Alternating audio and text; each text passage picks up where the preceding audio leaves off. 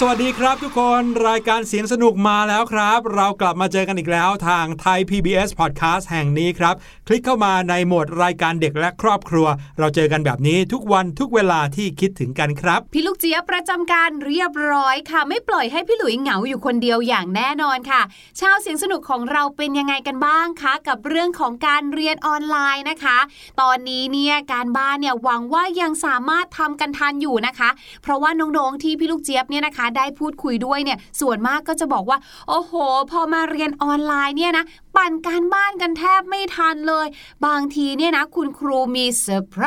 ส์อยู่ดีๆ ก็มี quiz แบบนี้ค่ะ โอ้โห นี่การเรียนออนไลน์ดูเหมือนจะเหนื่อยกว่าเรียนที่โรงเรียนซะอีกนะเนี่ย ใช่พี่ลูกเจี๊ยบว่าที่ดูเหมือนเหนื่อยกว่า เพราะว่าบางทีเราไม่มีเพื่อนเนี่ยอยู่ข้างๆ คอยให้กำลังใจกันยังไงล่ะคะหลานของพี่หลุยนะครับอยู่ชั้นมหนึ่งแล้วครับ วันหนึ่งหลานของพี่หลุยก็ถามคุณครูว่า คุณครูขาคุณครูสอนทางออนไลน์เนี่ยคุณครูเหนื่อยไหมคะเหนื่อยสิลูกเพราะฉะนั้นเนี่ยทุกคนต้องตั้งใจเรียนนะ หลานพี่หลุยก็เลยบอกคุณครูว่า ขนาดคุณครูสอนวิชาเดียวคุณครูยังเหนื่อยเลยค่ะ หนูเรียนวันหนึ่งตั้ง 8 วิชา หนูเหนื่อยกว่าคุณครูตั้ง 8 เท่าแน่โอ้โหแถมยังมีการบ้านทุกวิชาด้วยครับเอออันนี้ก็เป็นเรื่องจริงนะคะ เรียกว่าเป็นอีกหนึ่งมุมมองเนาะของผู้เรียนนั่นเองนะคะ ก็ขอเป็นกำลังใจให้ทุกคนเลยนะคะ ไม่ว่าจะเป็นคุณครูผู้สอนนะคะ รวมไปถึงน้องๆนักเรียนด้วย ก็ทั้งสองฝ่ายก็เป็นกำลังใจให้กันและกันด้วยเนาะเป็นเด็กดีเป็นผู้ใหญ่ที่ดีนะคะ การเรียนออนไลน์ก็จะได้มีความสุขสนุกสนานค่ะ ถ้าอยากจะพักก็มาพักผ่อนกับรายการเสียงสนุกเรานี่เองนะครับ รอน้องๆอยู่ทุก EP ฟังย้อนหลังได้ด้วยครับ เอาล่ะ วันนี้เริ่มต้นกันด้วยเสียงปริศนาครับ เสียงปริศนาในวันนี้บอกเลยนะว่ายาก พี่หลุยเนี่ยนะไปอัดมาด้วยตัวเอง แล้วก็รู้สึกว่าต้องยากเกินสำหรับน้องๆแน่นอน แต่ก็ยังมั่นใจในตัวของชาวเสียงสนุกทุกคนอยู่ครับนี่คือเสียงในฟาร์มแห่งหนึ่งครับ ที่น้องๆจะได้ยินเสียงสัตว์กำลังทำกิจกรรมอยู่ 2 ชนิด จะมีน้องไก่ที่กำลังขันออกมาอย่างไพเราะนะครับ ส่วนสัตว์อีกชนิดหนึ่งคือพี่แพะครับ แต่คำถามก็คือ ขณะที่น้องไก่กำลังขันอยู่ พี่แพะกำลังทำอะไรอยู่ครับ ลองฟังเสียงดูให้ดีอาจจะรู้ก็ได้ ไปฟังกันเลยครับ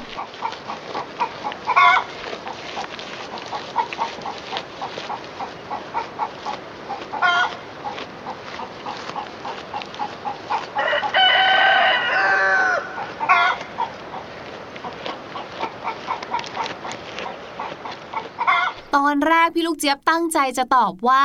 น้องไก่เนี่ยกำลังขัน เพราะว่าพี่แพะเล่าเรื่องตลกหรือเปล่า น้องไก่ก็เลยขำขัน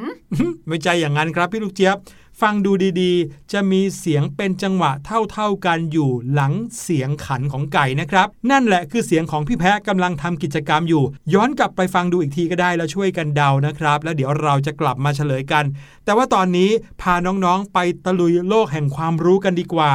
โลกแห่งความรู้ในวันนี้พูดถึงเรื่องของศาสนาครับ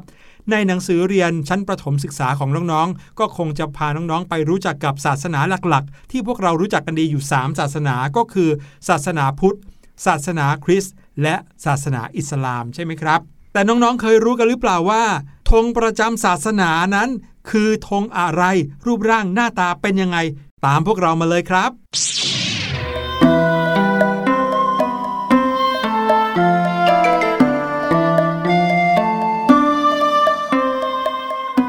วันนี้เรากำลังจะพูดถึงธงประจำศาสนากันนะครับ โดยที่เน้นที่ศาสนาพุทธ ศาสนาคริสต์และศาสนาอิสลาม 3 ศาสนาที่มีประชาชนคนไทยนับถือมากที่สุดเป็น 3 อันดับแรกนะครับ แล้วก็อยู่ในหนังสือเรียนชั้นประถมศึกษาของน้องๆด้วย ว่าแต่พี่หลุยเนี่ยตั้งแต่เรียนมาในหลายๆ ชั้นปีตั้งแต่ประถมถึงมัธยม ไม่เคยเห็นเลยนะครับว่า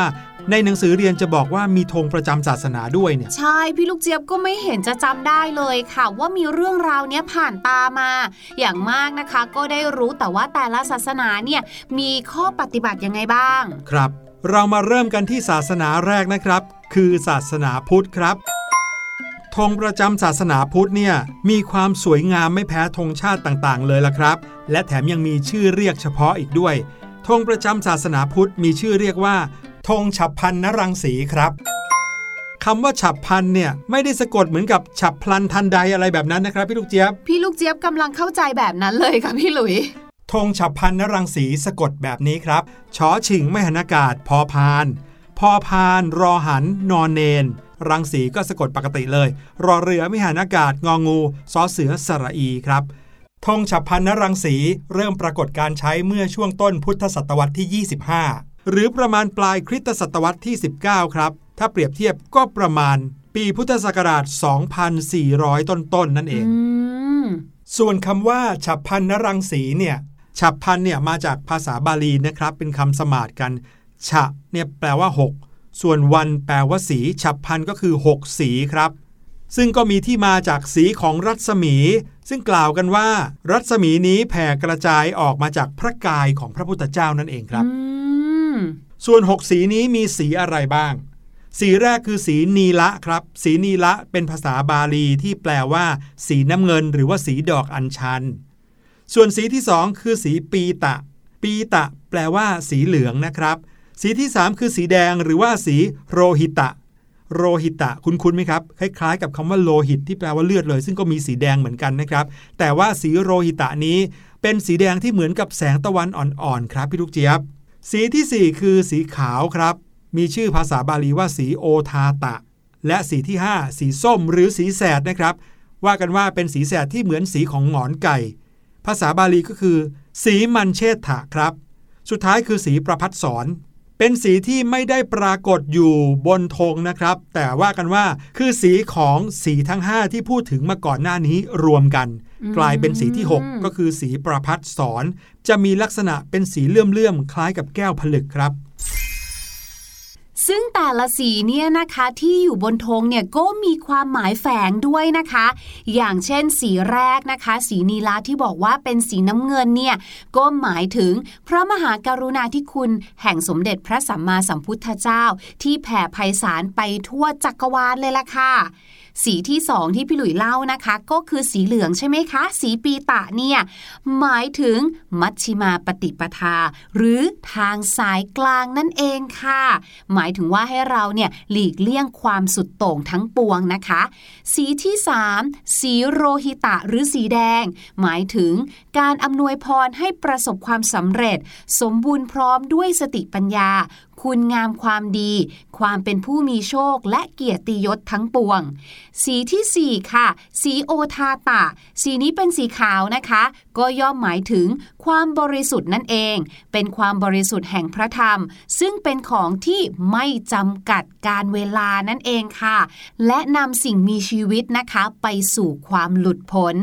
สีต่อมาสีที่ 5 ก็คือสีส้มนะคะ หมายถึงพระปัญญาคุณแห่งพระสัมมาสัมพุทุทธเจ้า และสีสุดท้ายค่ะที่พี่หลุยบอกว่า คือการนำสีทั้ง 5 สีนี้มารวมกันนะคะ ก็จะได้สีประพัดสอนหมายถึงความจริงทั้งหมดในพระธรรมคำสอนของพระสัมมาสัมพุทธเจ้าค่ะซึ่งรูปแบบของธงนะครับ คนที่ออกแบบธงเขาก็ได้นำสีทั้ง 6 สี หรือว่า 5 สีที่พูดถึงมาก่อนหน้านี้เนี่ยมาดัดแปลงเป็นผืนธงครับ โดยใช้ลักษณะธงเป็นธงสี่เหลี่ยมผืนผ้า แบ่งเป็นแถบเรียงเป็นแนวตั้ง ความกว้างเท่ากัน 6 แถบนะครับ เรียงลำดับแถบสีจากด้านซ้าย ซึ่งเป็นด้านต้นของธงเนี่ยไปทางขวา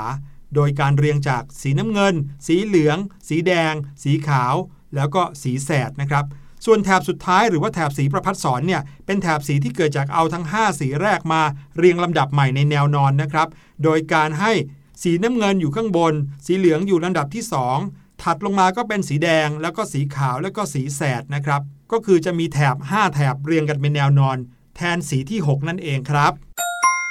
ธงนี้ออกแบบโดยพุทธสมาคมโคลัมโบนะครับ เมื่อปีพุทธศักราช 2423 แล้วก็มีพันเอกเฮนรี่โอลคอตต์เป็นผู้แก้ไขให้เป็นแบบที่ใช้ในปัจจุบัน เริ่มใช้ครั้งแรกเลยในอีก 5 ปีถัดมาก็คือเมื่อปีพุทธศักราช 2428 ที่ประเทศศรีลังกาครับ ต่อมานะครับ องค์การพุทธศาสนิกสัมพันธ์แห่งโลก ก็ได้ประกาศให้ธงนี้เป็นธงพุทธศาสนาสากล เมื่อวันที่ 26 พฤษภาคม ปีพุทธศักราช 2493 ประกาศขึ้นที่กรุงโคลัมโบประเทศศรีลังกาครับ และแน่นอนนะคะวัดในศาสนาพุทธเนี่ยก็มักจะใช้ธงนี้เนี่ยแหละค่ะตั้งไว้ตามวัดค่ะ แต่ว่าก็มีบางกลุ่มนะคะ หรือว่าบางสำนักเนี่ยก็เลือกใช้สีธงที่ต่างออกไป เพื่อเน้นแนวทางคำสอนของสำนักตัวเองเช่นเดียวกันค่ะ ยกตัวอย่างนิดนึงละกันเนาะเช่น ชาวพุทธในประเทศญี่ปุ่นค่ะ เขาเนี่ยได้เปลี่ยนแถบสีน้ำเงินนะคะ เป็นสีเขียวค่ะ และแทนที่สีแสดด้วยสีม่วงค่ะส่วนในประเทศไทยครับอันนี้มีความแปลกมาก ๆ เลย เนื่องจากว่าน้องๆ อาจจะยังไม่เคยเห็นธงฉับพันนรังสีที่พี่หลุยพูดถึงมาตั้งแต่ต้นรายการนะครับ นั่นก็เป็นเพราะว่าในประเทศไทยนั้นธงสัญลักษณ์ของศาสนาพุทธที่ใช้กันโดยทั่วไป ไม่ใช่ธงฉับพันนรังสีครับ แต่เป็นธงธรรมจักรครับ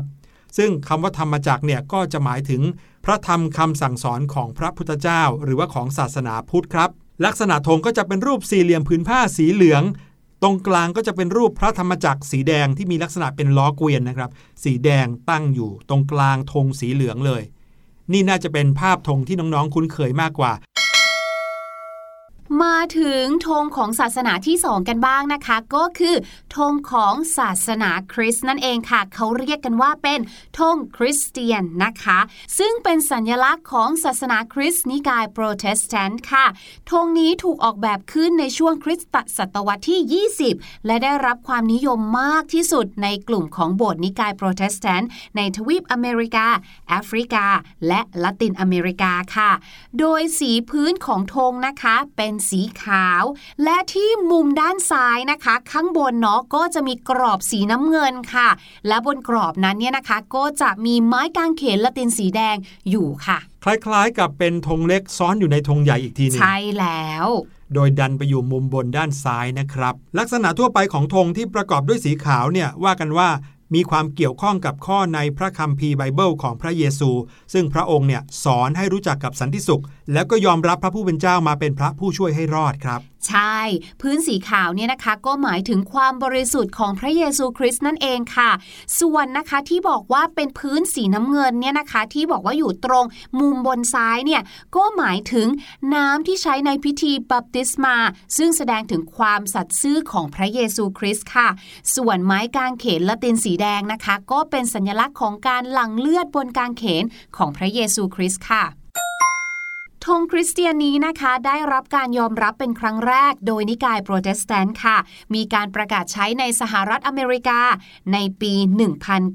1980 ค่ะ หลายสถาบันเลยนะคะ ได้รณรงค์ให้จัดแสดงธงนี้ไว้ภายในโบสถ์ในระหว่างช่วงสงครามโลกครั้งที่ 2 ค่ะ โดยธงคริสเตียนเนี่ยจะมีการประดับพร้อมกันกับธงชาติสหรัฐอเมริกานะคะ หลังจากนั้นนะคะธงคริสเตียนเนี่ยก็ได้แพร่หลายไปยังนอกทวีปอเมริกาค่ะ อย่างที่พี่ลูกเจี๊ยบเล่าให้ฟังก่อนหน้านั้นเนาะสาเหตุที่ธงนั้นมีการแพร่หลายไปยังนอกทวีปอเมริกา ก็เพราะว่าธงนี้ไปกับบรรดามิชชันนารีนิกายโปรเตสแตนต์นั่นเองค่ะ เราก็เลยจะได้เห็นธงคริสเตียนได้จากโบสถ์โปรเตสแตนต์ทั่วโลกเลยคราวนี้ โดยเฉพาะอย่างยิ่งที่ละตินอเมริกาแอฟริกา และนิกายโรมันคาทอลิกเอง ก็จะประดับธงคริสเตียนในพระราชพิธีศักดิ์สิทธิ์ด้วยเช่นเดียวกันค่ะ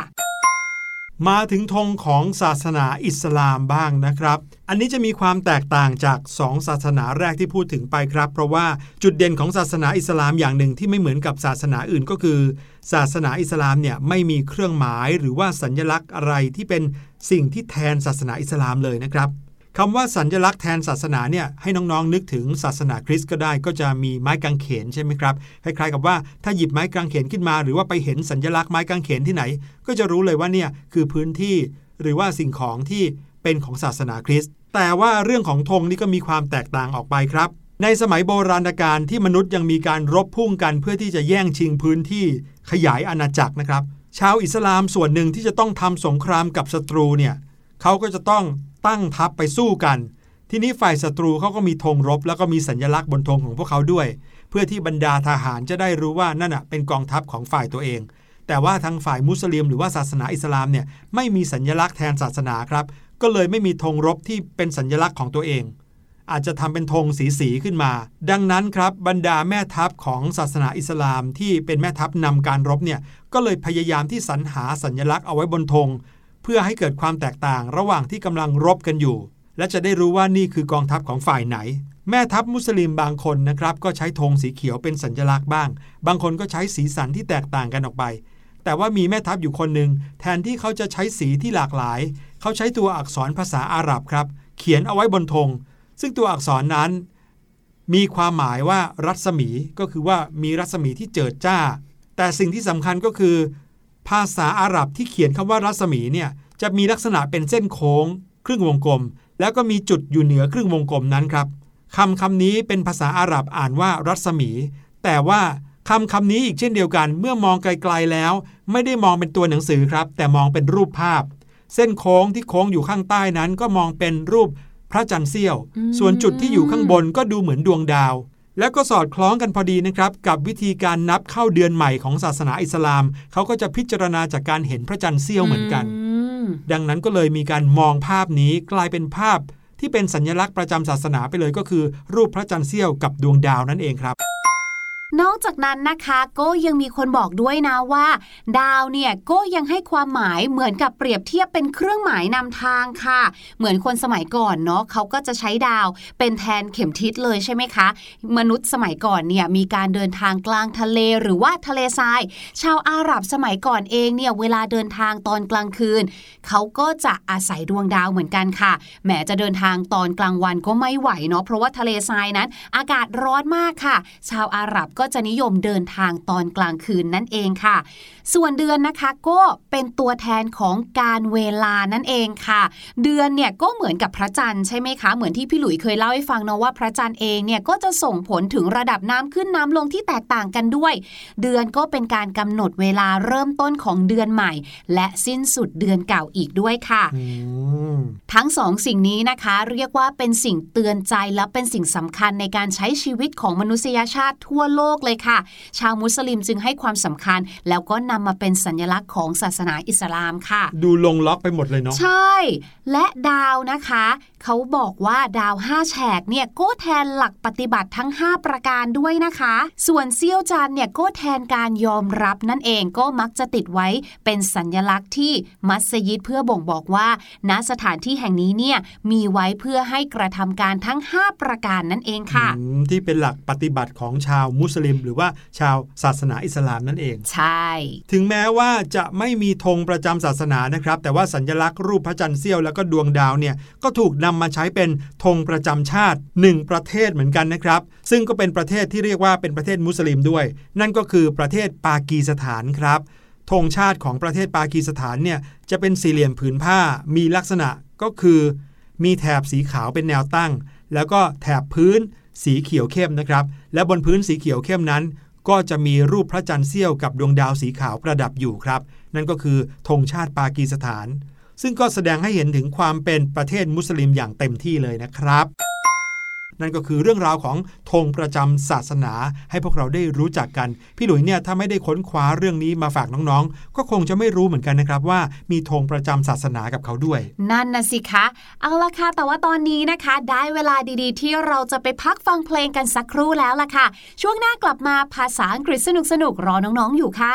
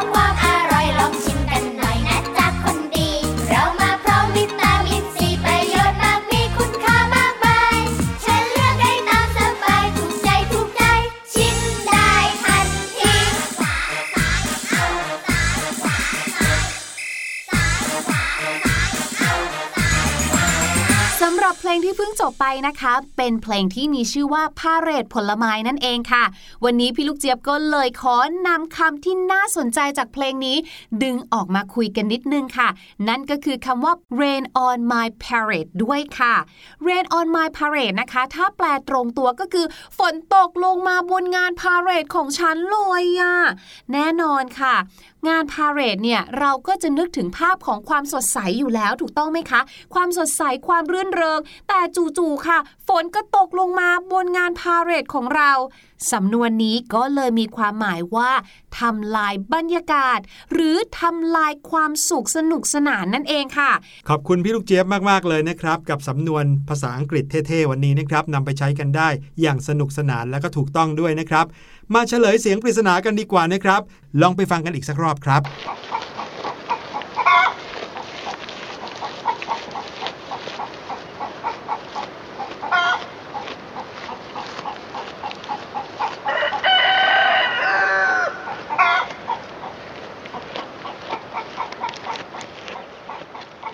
ซึ่งเสียงนั้นก็คือเสียงของการเคี้ยวหญ้าของพี่แพะนั่นเองครับ เป็นยังไงกันบ้างคะ มีใครตอบถูกกันบ้าง ตอบไม่ถูกไม่เป็นไรนะคะ สามารถย้อนกลับไปฟังได้อีกรอบเลยค่ะ แต่ว่าตอนนี้หมดเวลาของรายการเสียงสนุกแล้วค่ะ วันนี้ลาไปก่อน สวัสดีคสรับวัสดีค่ะ สบัดจินตนาการ สนุกกับเสียง เสริมสร้างความรู้ในรายการ